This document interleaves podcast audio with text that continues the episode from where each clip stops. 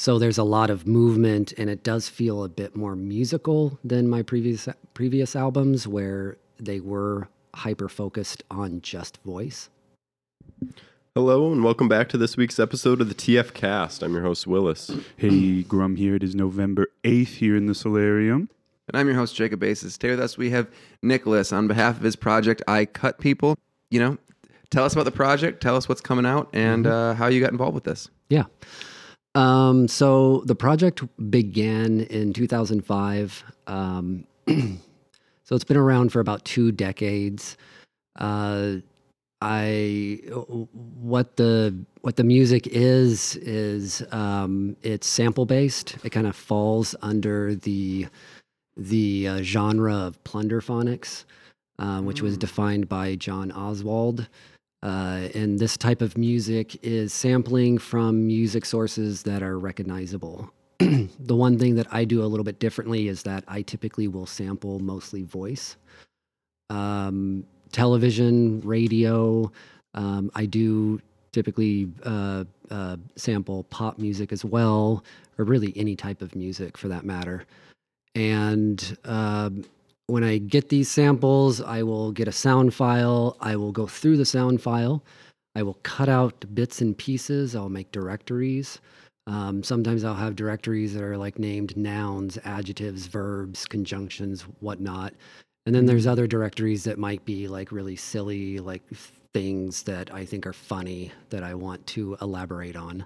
Hmm. Um, and then I just start constructing the the cut up, and and uh, usually it's a very linear process. But as I gather samples, um, it becomes far more dense um, as I go.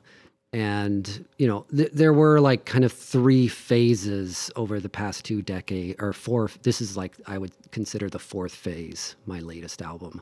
Um, the phase previous previously to this are the albums that i, I gave you all and um, this was the first time that i actually approached the cut ups from a first person perspective um, so it is very subjective um, and the latest is is is not necessarily uh, um, empirical. It is it is uh, far more um, speaking through other people. Um, And there's a lot uh, for something that has a, a definite narrative. If you if you listen to the album, you'll you'll find that uh, I don't think that a lot of the messaging is incredibly unambiguous. Like I feel like you're trying to make the listener feel a certain emotion and then kind of like lead them to water. right. Yeah. Um, I think it's really cool too that it sounds like it's really similar. Uh, Willis is a producer. We all we're all musicians, but Willis is mainly like a producer DJ, and uh, it sounds like your process for getting samples is basically the same. It's just labeled the instead of snare, you know, kind Right, of thing. So that, right. that's really interesting. I never thought about that back That's end right of where the I was- process. going basically was like you know you you do use all of these very recognizable things like i, I felt like i could name you know y- like a high percentage of the sources Right. Right. and then I, all the emotional baggage that came with that Right. like material contributed to the overall feeling of the song which i thought was uh, really cool if not a little bit overwhelming at times but yeah, it is very overwhelming, and I often get that. I mean, some of my closest friends want nothing to do with these albums, um, and that's fine because I understand it is very chaotic in the uh, the approach that I take um, in expressing myself through this type of art is difficult for people to handle. And i'm not in a place to say oh well you don't like this movie music because you've been conditioned to uh, you know the the sort of western uh, tradition uh, like the 12 tone system or whatever it may Sure. be because there is a lot of dissonance. There's a lot of chaos. There's a lot of distortion um, but through all of that, there's a lot of these really beautiful concepts that are coming out. And almost all the time, if I'm creating an album, I'm reading. Um, it's not light reading. It's it's heavy philosophical problems that I'm dealing with, and I'm thinking of uh, from a collective perspective of what everybody is dealing with. Um, so it is sort of orchestrated to um, to so it, it is sort of like a score to some degree. Yeah. I don't see it as much different than a composer writing a symphony. and kind of to to to harken back to i mean this isn't your first time on the podcast you're here for the lectern series too Mm-hmm. Yeah. and your kind of uh, a relationship with philosophy and how much time you've spent doing that uh, the the the subject material of the albums isn't easy stuff like you said like it it is uh this is it deals with like religion war you know peace politics um Right. so A little AI on the most recent one. Social media. hmm hmm Yeah, it, it kind of tries to represent our mental environment, which, you know, I kind of back, I, I kind of take all of my anxiety and package it, package it up and put it out into the universe, which is kind of a shitty thing to do, because when people listen to it, a lot of the comments I typically get is it makes me feel uncomfortable. Mm. Um, so eh, you know, and then other people are like, no, I've, I listened to it like four or five times, and I keep hearing new things that I didn't hear uh, previously. I I do think that it makes extreme like it makes vi- it depends on your listening style because I would say that it makes extremely irritating background music. Like if you put this on, It's not try to like music. Yeah, yeah. try to The clean your coffee kitchen, you just be like, what the hell? Well, like, can- I, I've actually done that in the past, and I think the TV's on when I forget that I put on the, the the album and I'm listening to it, and I get distracted, and I'm like, "What the hell? The TV's on?" But it, you know, or even if if you it, if you're on like a an app like Spotify, it's kind of funny because if you don't pay for it, you get all the ads, and a song will end, and then an ad will come on, and you'll hmm. think it's a part of the song. it, it also kind of it like in a weird way the audio like the way it changes it reminds me of like scrolling through reels sometimes where you'll just mm-hmm. get like these like hmm. you know really like pop culture references that come up one after another and you don't know what's next but like you do know that it's connected somehow by your input right. um Um, which you know to the to the, to speak to the album like maybe like we have some level of shared experience with growing up Right. like similar times and being exposed to that Yes. kind of pop yes, cultural stuff. Exactly. Yeah. I mean, we're all kind of going through it. So it is sort of a representation of our artificial reality that we've kind of learned to live in. Um, but you know, I I came from a, a, a classical background. I was a pianist as a kid. Um, I started taking music composition lessons when I was in my teens. In my early 20s, I left to go to San Francisco to study with this guy named David Conti at the San Francisco Conservatory. And, um, you know, one of the things that my uh, uh, earlier teacher told me was that he he never he said don't ever lose the attention of your audience and by listening to these albums you can kind of see that I drove that into oblivion Yeah. um, and it can have the reverse effect uh, because you know it it changes so much that it can kind of lose your attention uh, to some degree. Though hmm. I, I think that's kind of what I was talking about when I was talking about the like the furniture music, the the way you mm-hmm. recontextualize that. But like it grabs your attention. Like when you hear mm-hmm. like you know like, like something really highly recognizable, like the mm-hmm. scream from Sabotage, or like the Right, opening right. riff to like. Uh, Like a Guns Bad N' Roses Bone song, or or- like something like that, or some Katy Perry. It like you, it like grabs you. Like, is that what's happening right now? Right. Yeah. and and this was actually the first album that I I spent a lot of time using music um, to express myself and using words and music, and that's very difficult because there there are a lot of times where you hear what someone is singing and you think they're singing something different than they actually are. So there were times where I had to like look up lyrics and I'm like, are they really saying that? Um, so there's a lot of movement, and it does feel a bit more musical than my previous previous albums, where they were hyper focused on just voice, um, with music kind of you know sporadically thrown um, throughout it. But this latest work is, I would say, most of it is is music. I, I kind of described it, and in just thinking of how it sounded to me or how it made me, I, I kind of described it as like, um, uh, it was some something poetry, like uh, found sound poetry, or like spliced, and because you're you're taking um, pieces from different parts of of culture, and you're blending it together to form something new. So it's kind of like Right. creating something from from uh, you know and and you're like jacob said you're pulling all that ba- you're bringing a lot of baggage along with it as you have those like responses to the Yeah, to the it- material. It's really interesting. it's more of a literary experience to some degree, Mm. Yeah. and I would say it's like flash poet or flash poetry, Flash but poetry, on but on a good- speed. yeah. And you know, I have uh, there's there's one um, individual out in San Francisco that actually lip syncs at drag shows to my uh, Oh music. man. Wow. And um, I've thought about, you know, maybe that would be a project that I would like to do to see what it would be like to get like 10 people up on a stage and recite one after another the entire works because I do see it as poetry, Yeah. Wow. very much so. It'd be it'd be wild to see someone sort of like giving the you know giving personification to the Right, to the speech and to the poem. right, right. Um, because I think it, it is a little like it's it's inherently a bit disconnected in the way that Mhm. it's spliced. Um, uh, yeah, and the one of the other things I noticed that kind of struck me as interesting was that the sounds themselves aren't per se like manipulated too much. Mm-mm. In a lot of cases, you're re- representing it kind of as it was, Mhm. but you're being very selective about which part is appearing and in in what order and stuff like that. So, I mean, it, it really does a wonderful job of playing with like uh, music or sounds in general as being like the experience of something over time. Right, It's like without that element of time and the progression, it, it just would be totally different. So, right. I appreciated that that they were sort of like raw and like when you heard it, it really sparked that and took Mhm. it back.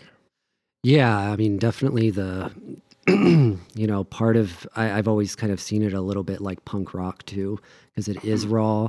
And I've collaborated with people who are like, man, all your stuff is just peaking. It sounds like shit at times. And, Hmm.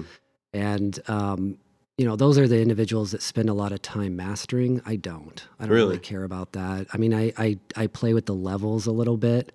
Um, but for the most part, I kind of leave it as is because I kind of like that gritty sound. I specifically said that it, it all sounded really even and well mastered when Yeah. they played it earlier. So that's Oh, really? interesting that you don't listen Yeah. to it. Because Yeah, especially when you're drawing from such like wide range of sources, you pro- like you could get a whiplash experience. You could be like, "Oh, I got to Mm-hmm. Right. turn the volume up to hear this part," and then you get blown Yeah, out. right, But I don't. I don't think that's what we sensed at all. So I, I did think at some point, like, what the fuck does this project file look like? Like, Oh, yeah. Yeah. yeah, it's Oh, pretty. man. It is pretty nuts. And I, I have like three hard drives full of samples, and every project is those samples are saved and archived. Hmm. Um, and sometimes I'll reuse samples. You know, it's rare that I do, but sometimes I do just because I for, forget that I I already sampled it. Triple Falls is a media and event production company based in southern Minnesota. We specialize in multicam live streaming and sound and lighting for event productions. Contact us today to learn more or subscribe online to join our newsletter and stay up to date about events and things going on in the area. Thanks for tuning in. Back to your show. what are you? You're walking around uh, day to day. Like, does it like occur to you, like, oh, like you hear something in the grocery store, you're like, Oh, oh, my actually, god, I gotta all the pull time, that. all the time, all the time. I'm probably one of the few people that don't mute commercials.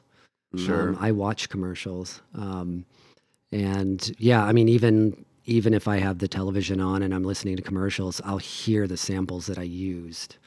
Oh, um, Fun. and yeah, that's always kind of bizarre because your your brain automatically automatically hears what's going to come after it on the album. Yeah. Hmm. Hmm. That's a I, I have a, a s- I have a bad experience with sound, and my dad's the same way. Where I don't think that we have the like mental capacity to stop listening. So like uh, if something if so like I I have a really hard time working if someone has like music on or Oh, right. something like Yeah. that. So like it, it's I just can't stop listening to things.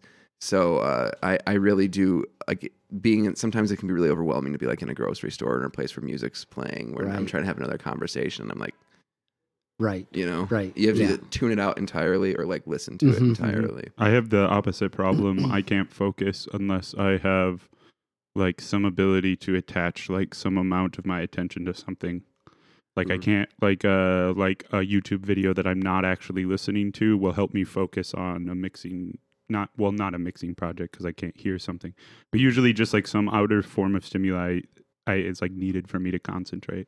Right. Mm. Yeah. I'm kind of like Jacob in that way. I mean, when I I I'm a developer, so I work from home and I never have music on when I Mm. work. I always work in silence. Mm. If I have music on, it's most likely going to be classical and it does really feel like furniture music where it's not distracting me in any way.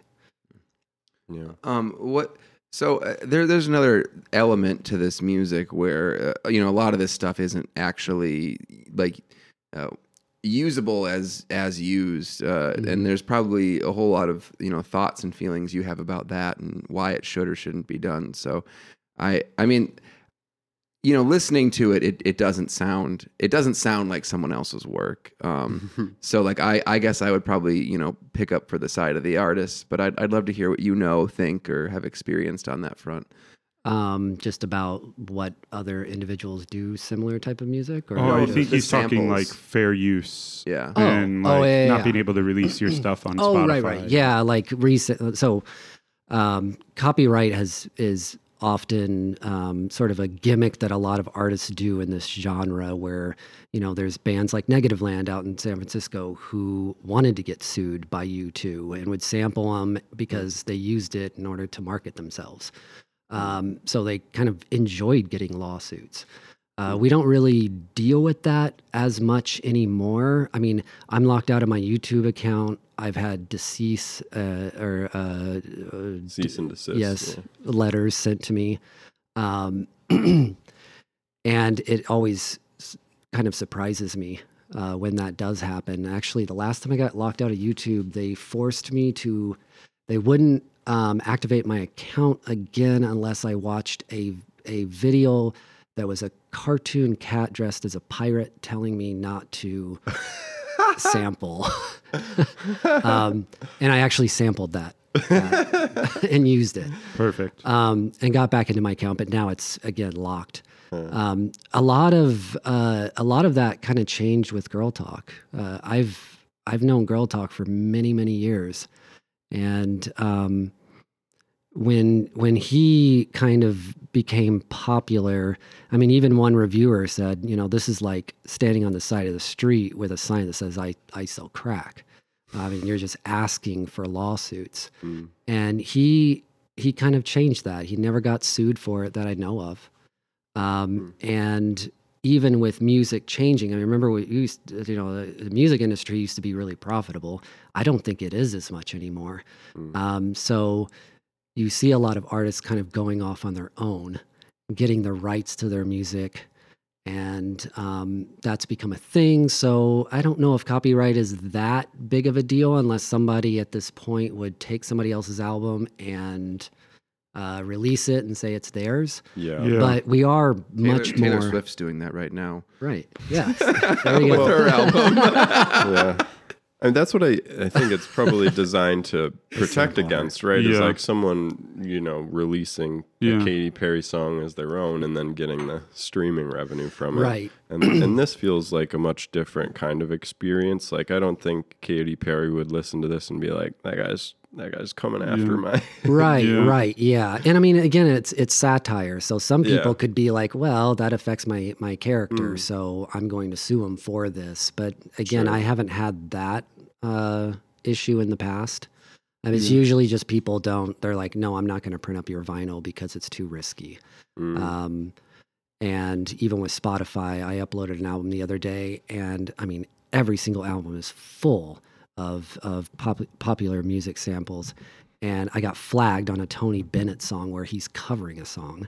Yeah. And so all I did was take out that track, re uploaded the album, and it passed and it was fine. Hmm. So I think what's going on is that they have some type of of of uh, program that listens for how long a sample is played because this Yeah. particular sample I played it for probably about 30 seconds. Oh, for sure. Oh, you know, just just to speak a little bit to this because this is ridiculous, and this happened on our last podcast where Colin came in.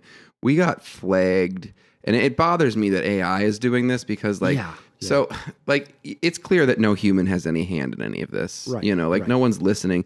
But you know, we you have the producer of an album saying, "Hey, I recorded this. I got consent from all the artists. Here they are. This is our local project. We put our blood, sweat, and tears in it." Right. And it's like, well, uh, you know, actually, like this is copyrighted content, so you know, Yeah. like they they they silenced a part of our podcast, and I had to like, you know, put it on me that it was you know our right to use that music, even though if you if you even looked at the, what was happening in the show for one second, like you know, they have the algorithm to detect it, but no algorithm to detect whether or not the conversation is actual mm-hmm. commentary Yeah. or like who's in it or why. Right. It just it's like it's really lazy and insulting to Yeah. get that kind of an, like an email like oh like do you have the right to have the producer of an album come talk about the work they created on your right, show? right.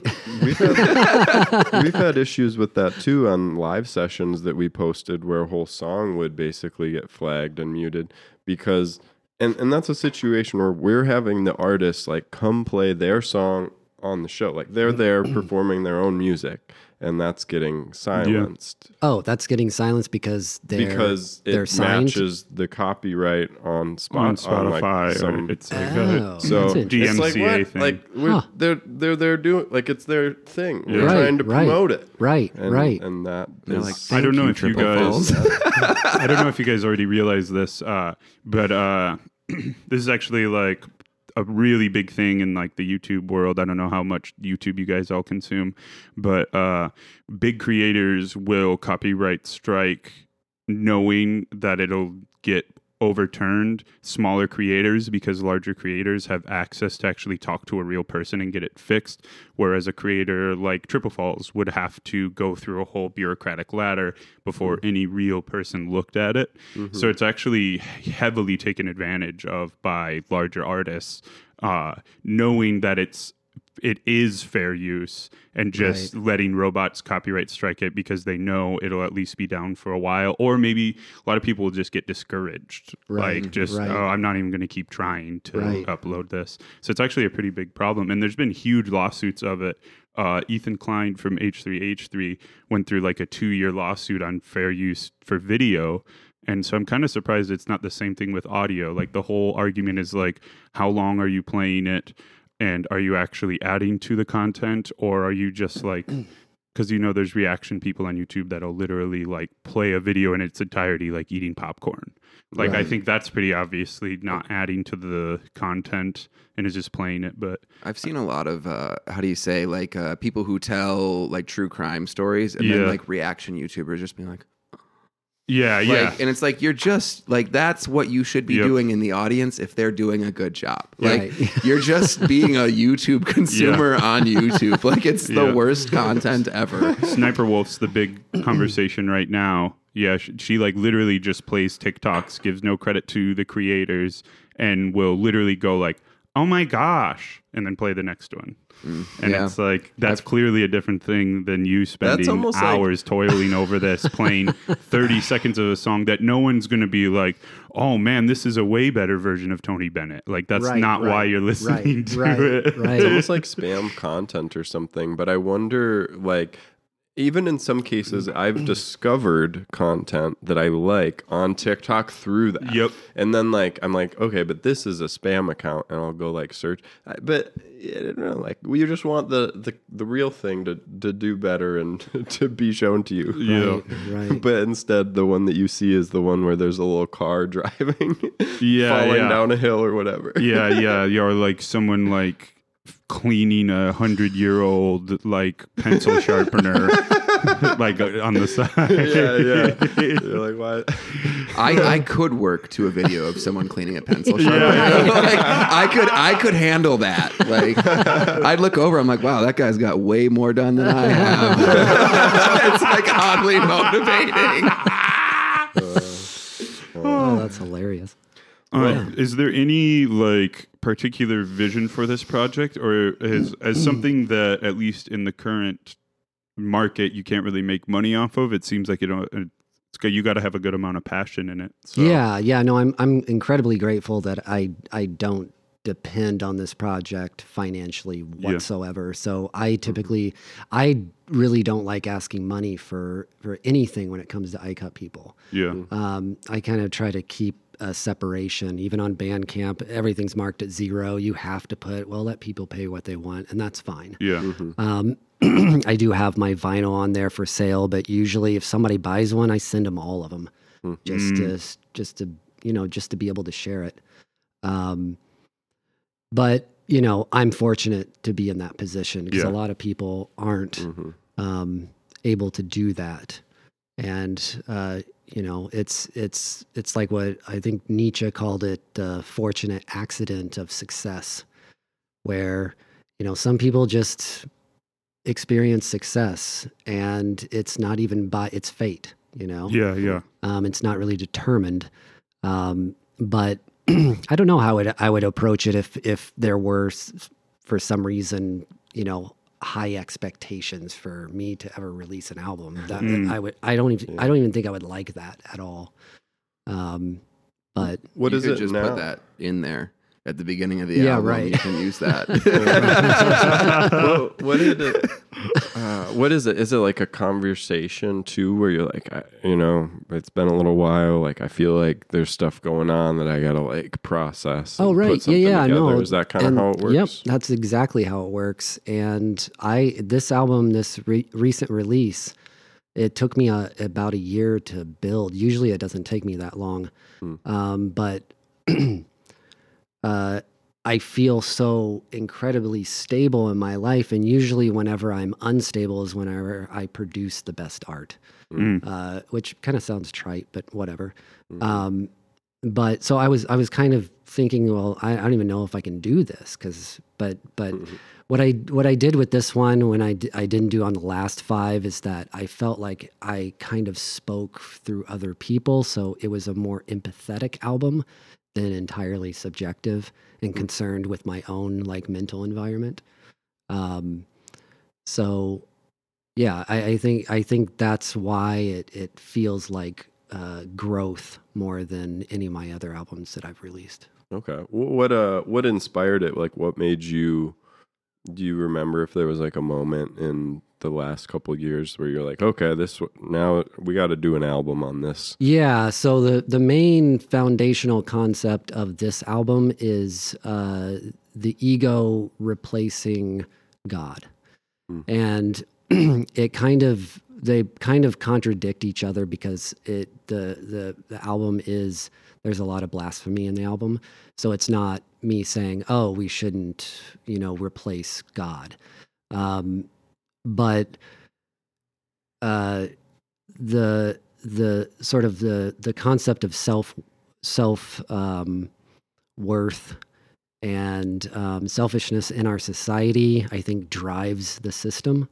Hmm. Um, I mean, if we look back at, uh, in the, what was it, the 1700s, when the uh, Adam Smith, the forefather of economic theory, stated that uh, that uh, by nature people um, are only interest or are self-interested, Hmm. and if you let people be self-interested, then that will benefit the economy.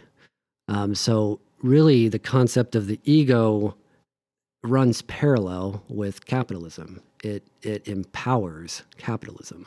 Hmm. Now, I'm not saying that you shouldn't be e- ego. I think ego is necessary. I would say ego is necessary for physiological needs for the most part. Um, but uh, so a lot of the album does kind of you'll you'll hear it throughout it where I'll I'll sample someone talk about God and then it'll go into ego or somebody will say I'm an individual and or I'm a, I'm a God and I'm like no no no you know it's just Mm. kind of like going back and forth. Um, but I'm I'm really really interested in the philosophy of Jean Paul Sartre and Sartre believed that the ego was an object for consciousness and he was a realist. So he's he wasn't one of those philosophers that said that tree out there doesn't exist if I don't exist. Um, which is kind of a superiority complex, in my opinion, to think that that tree wouldn't exist because I don't exist. yeah, that, that's Sartre- uh, pretty selfish. Right. It, it totally is. And Sartre's a realist, so he's like, no, no, no, no. Consciousness exists because of objects. Consciousness wouldn't exist without objects. Um, so for him, uh, ego was an object for consciousness, and it's how we interact in the world of objects. Uh, but as with all philosophers, often people with uh, certain political agendas take on those philosophies and those ideologies that they uh, that are just you know theories, and they run with it. It's kind of like when you think about Darwin and the survival of the fittest. Oh yeah, That- that, hasn't been used for all the best things. Right, right. And Darwin was not talking about survival of the fittest within the capitalistic system at all. He was talking about it from a biological perspective. Um, so you often see that. You even see it in Nietzsche's work when Nietzsche uh, wrote The Will to Power. He decided not to publish it. Uh, the original manuscript has a grocery list written over some of the most profound ideas in the book. Hmm. Um, and that book was adopted by the Nazis. Um, and, uh, you know, Nietzsche's name was dragged through the mud for decades after that. Hmm. Um, but that's, that's, that's very, very common, I believe. Well, and there's a lot of good that can come from this, uh, from like what the ego does. Like I, you know, eh, most people who are creating art have enough touch of like the desire to make themselves heard. Because you know, a lot of people could take the same notes that you've clearly gathered and put forth and just go be sad. right. You know, Right. but like instead, you made six albums, and we can talk about it and share it with people. Right, right. yeah, I mean, it, it really does. It is very important. I, I think it's how you approach it. Um, if I was concerned with admiration, I, I think that would be uh, like, uh, that seems like why uh, a lot of artists suffer m- the most from is that they want success, they want admiration. Mhm. The And returns and the dividends, you know, Right, like, right, I put exactly. my love into this. Where's but my- it's yeah but it's also very important that they get a response because a response is is to some degree necessary i would i would like an inspired response more than a um you know and you know someone looking up to me as a leader that that sounds like a nightmare um and i think we could also use less of that in our society um, if we looked at the the whole uh, the whole collective as the leader uh, rather than one you know individual that we rely upon. Um, Oh, I Oh, would think that the world would be in a much better place. I, I agree with you because uh, you know thought leaders for for what they end up becoming, you know, almost always you know buckle under the pressure of what they become. You know, Right. a lot of people do their, especially in social media environments. You know, you you get out there and you say something that really resonates with people, and then you have to exist in the environment that created your fame, Right. and then you know you start you start not living in the circumstances that created that level of empathy. Right, right. Yeah. I mean, you, you see that even in music. Um, you see it all over the place where, um, where um, it's kind of like the idea that, like, for me, music is very sacred. Um, and it's kind of like going into a church and seeing that there's a there's a gift shop in the lobby. It's like they just destroyed everything that was sacred about that philosophy. Um, and you see it. You see shirts with Che Guevara or Bob Marley, and you know all these people that had very like strong passions, and then they throw their face on a shirt and make it a commodity, and it just devalues everything that they believed in. Hmm. And I don't know if there's like a large conspiracy around that, you know, if if that's done on purpose. A large conspiracy around making a quick buck. Yeah, right. but it, what, it, what it boils down to is that it's it's all for profit. you know? Yeah. the end is profit in our society. Um, that's how you get ahead. You don't get ahead if the end is life, or in Kant, Immanuel Kant's view, humanity. I would change that with just living things, uh, even non-living things.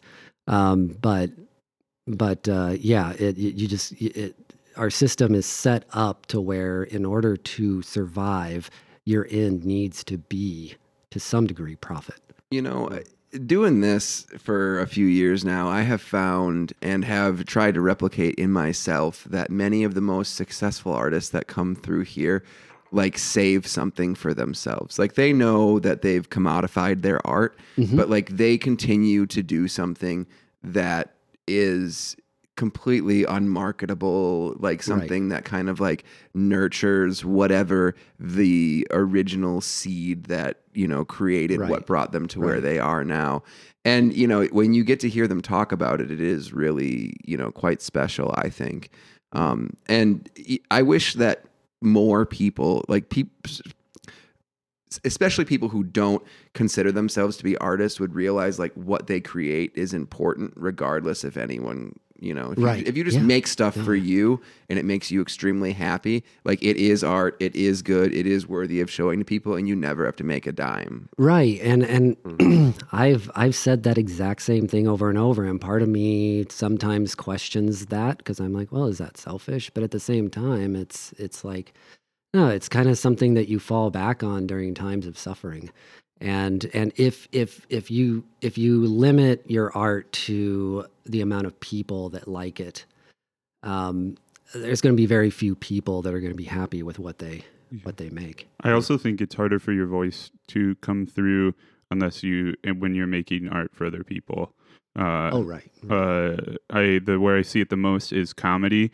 Ninety percent of people are funnier when they stop trying to be funny. Right. It's Yeah. like uh, that I- idea that like tell me about like you could probably be funnier telling me about the day you had than about like weed or something simply because it's the experience only you have. But Right. weed is funny. But weed is funny. I mean, yeah, I've made money on 10 minute sets about weed. Don't get me wrong. But yeah, it's like a it's like a voice thing, I think, with the when you try too hard to make stuff for other people, you're like losing and it might work out for a while, but then when you once you come to the end, you like lose the thing that made it your voice anyway, and now like you lose your followers. Right, right. Yeah, I mean, you could use the example of Nirvana. I mean, Yeah. a great example is Nevermind. I mean, Yeah. Do you think Kurt Cobain really, really liked that album at all? Yeah, at yeah. least all the interviews I've seen of him, he really disliked it. hmm Um, And, it's the album any kid today is going to be wearing as a, as right t-shirt. and it's it's it was the album that was most uh, that was easy to market. And then they release in you know they re- release incesticide after that and nobody remembers that one. Um, or even in utero was much more in line with what they wanted to make. And that wasn't even that like uh, you know that that wasn't that popular when it came out at least from when i remember it Is it about like finding a place of balance then, or is it like it's all just screwed and there's I mean, you know how do how do you think about? I mean, your approach seems like you're gonna you're gonna do what you want in this project, but right. how would you think about it? And you know the examples of Well, Nirvana or something like. Is I it think- kind of about that balance? Yeah, I mean, it can be. I mean, there's plenty of artists. I, I think uh, a great example of someone who stayed true to their style um, and kind of still remains fairly underground is Tom Waits. I mean, Yeah. Tom Waits Yeah. is a Mm. great example of someone that never really um, did anything for his audience. Um, and uh, so I think it is it is possible.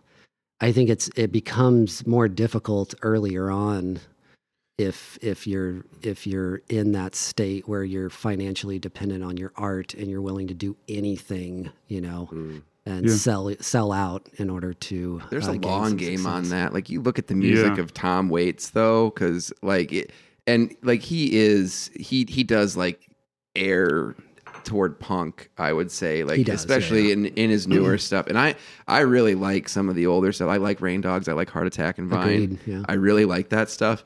But you know the the more modern stuff is like I, way darker. I feel It is. It's very dark. And I actually, when I was living in California, I lived in the same town as Tom Waits, and he would he would. I worked at a co-op, and he would come in, and we would have the most bizarre conversations around what type of protein is is the best type of protein, whether it's animal or hemp. And he's a very bizarre uh, man. But he would come in with his son, who he just took to a baseball game.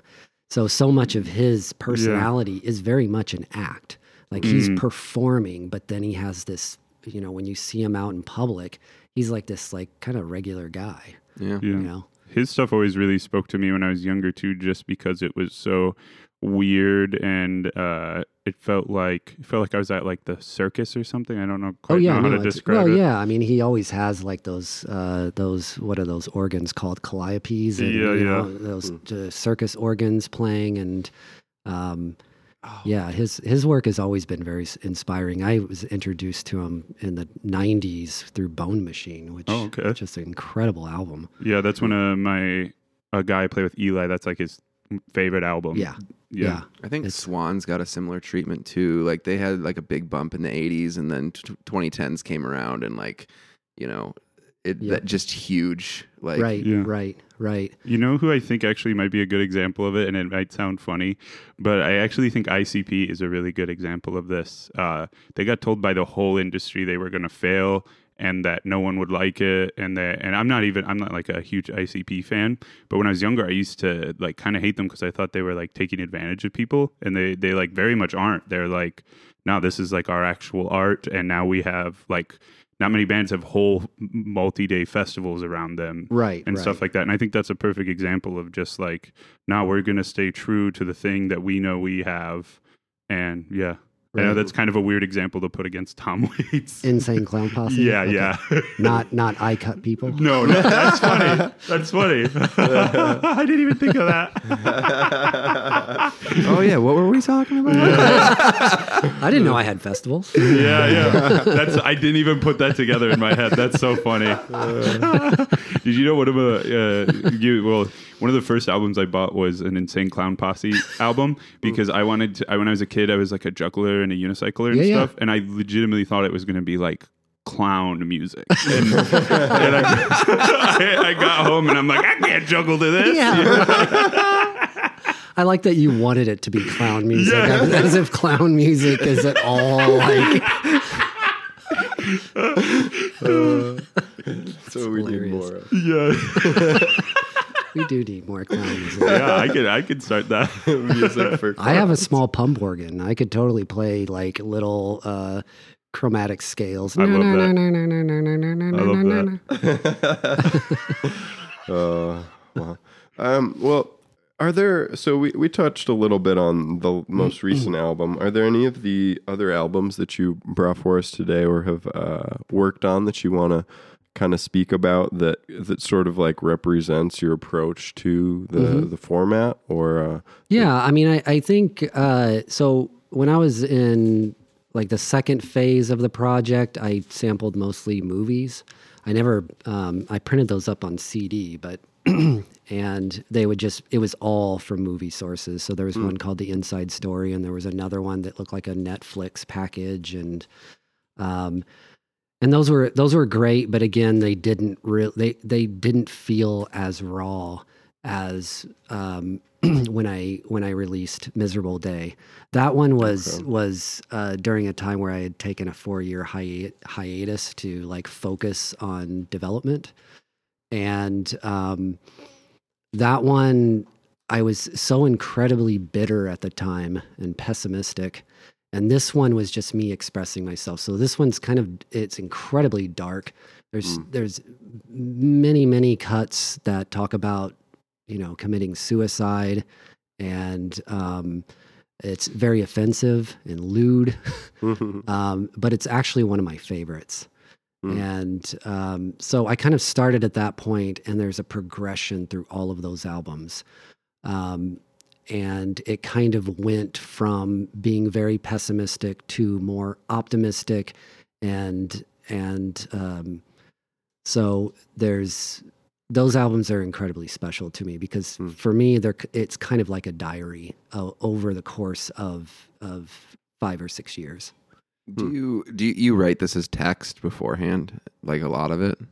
No not at all i have uh, farewell reality i have listened back to that and wrote out every single word in that and you can actually read those on my website Mm. Um, I thought about doing that for all albums, but it's it's just it's a ton of work, and I have to motivate myself to do it.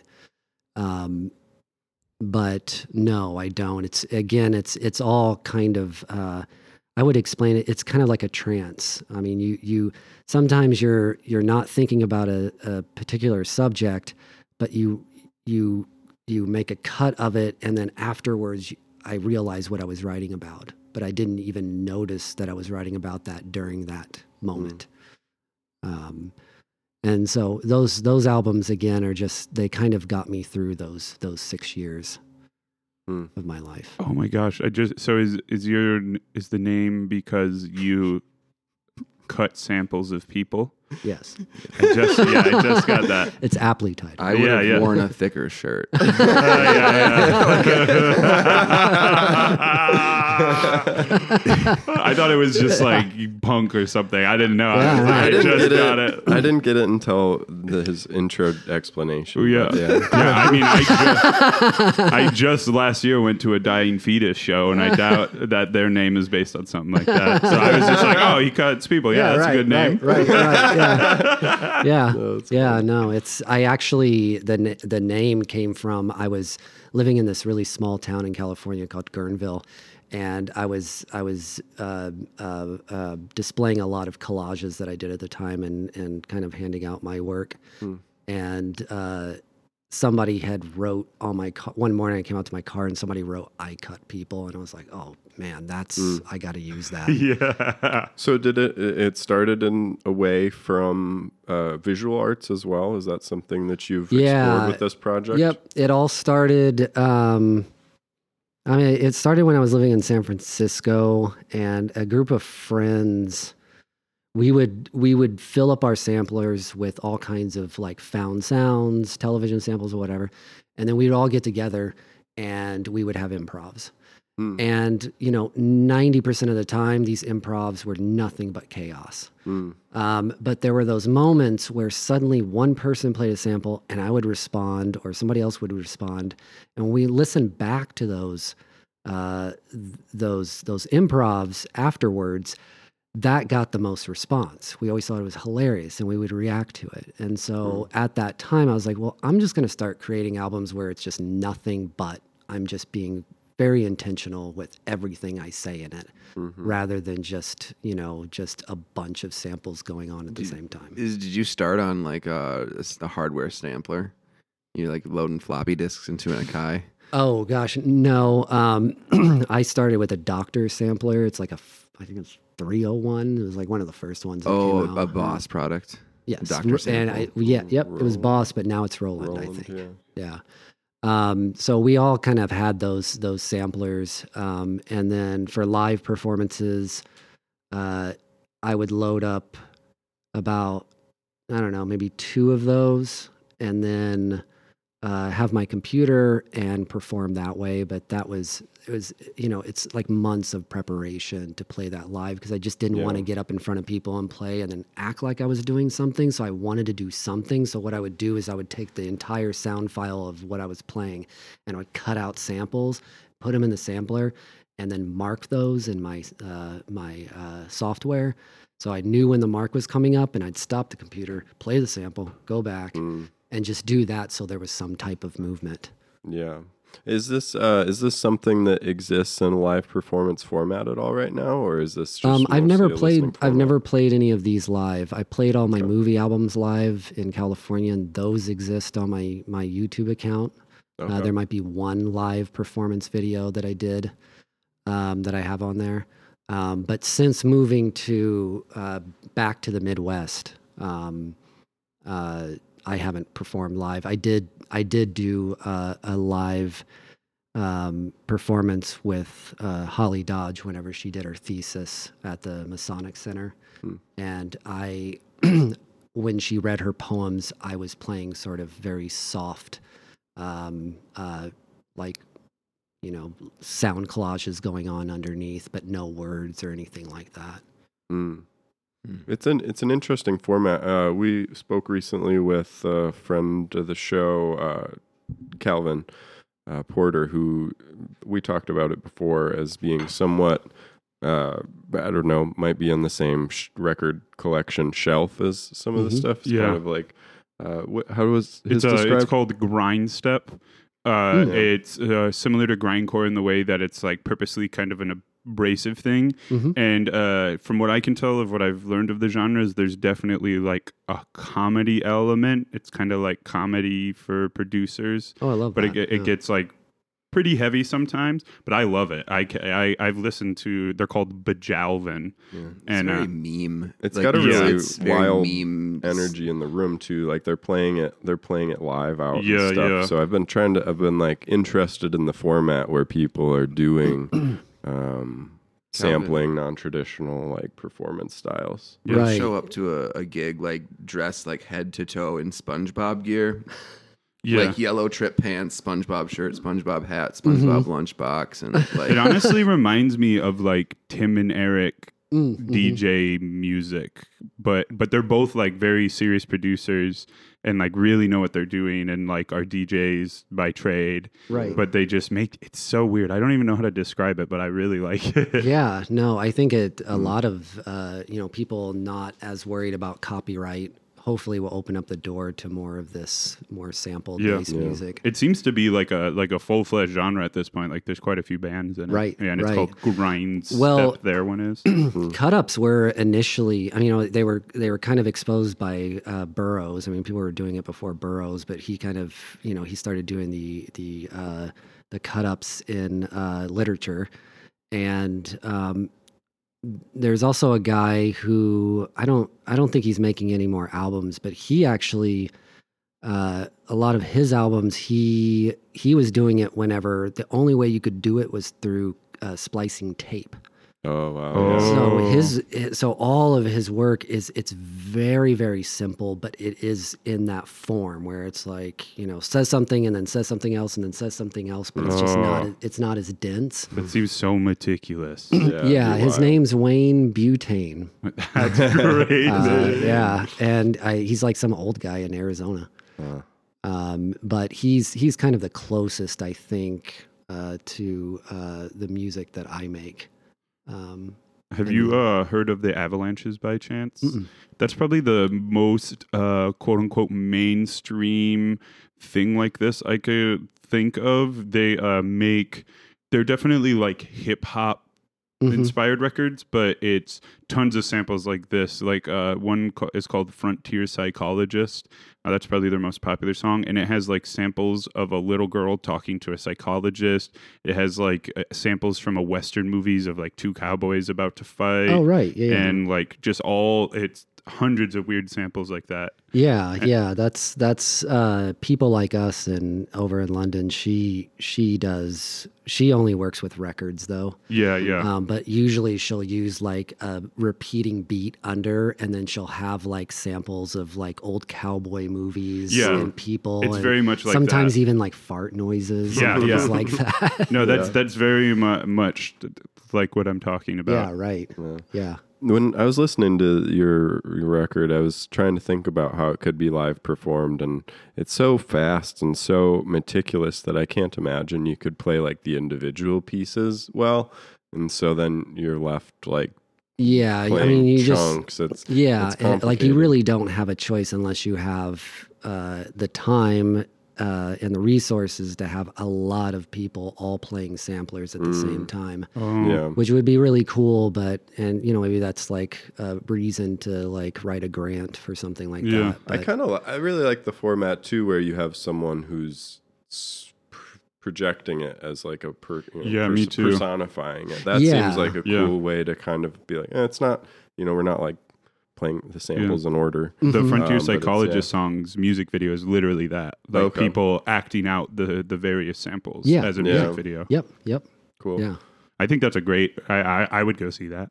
Yeah, right. Yeah, no, I mean, I I always attend writer's block, and I I never get up there and talk. I just attend with Holly because she often uh, recites poetry there. And I was trying to think of of a way I could contribute to that without reading like some obscure philosophy, Hmm. um, but doing it from a more uh, poetic way. Yeah. And that's the only thing I can really think of doing.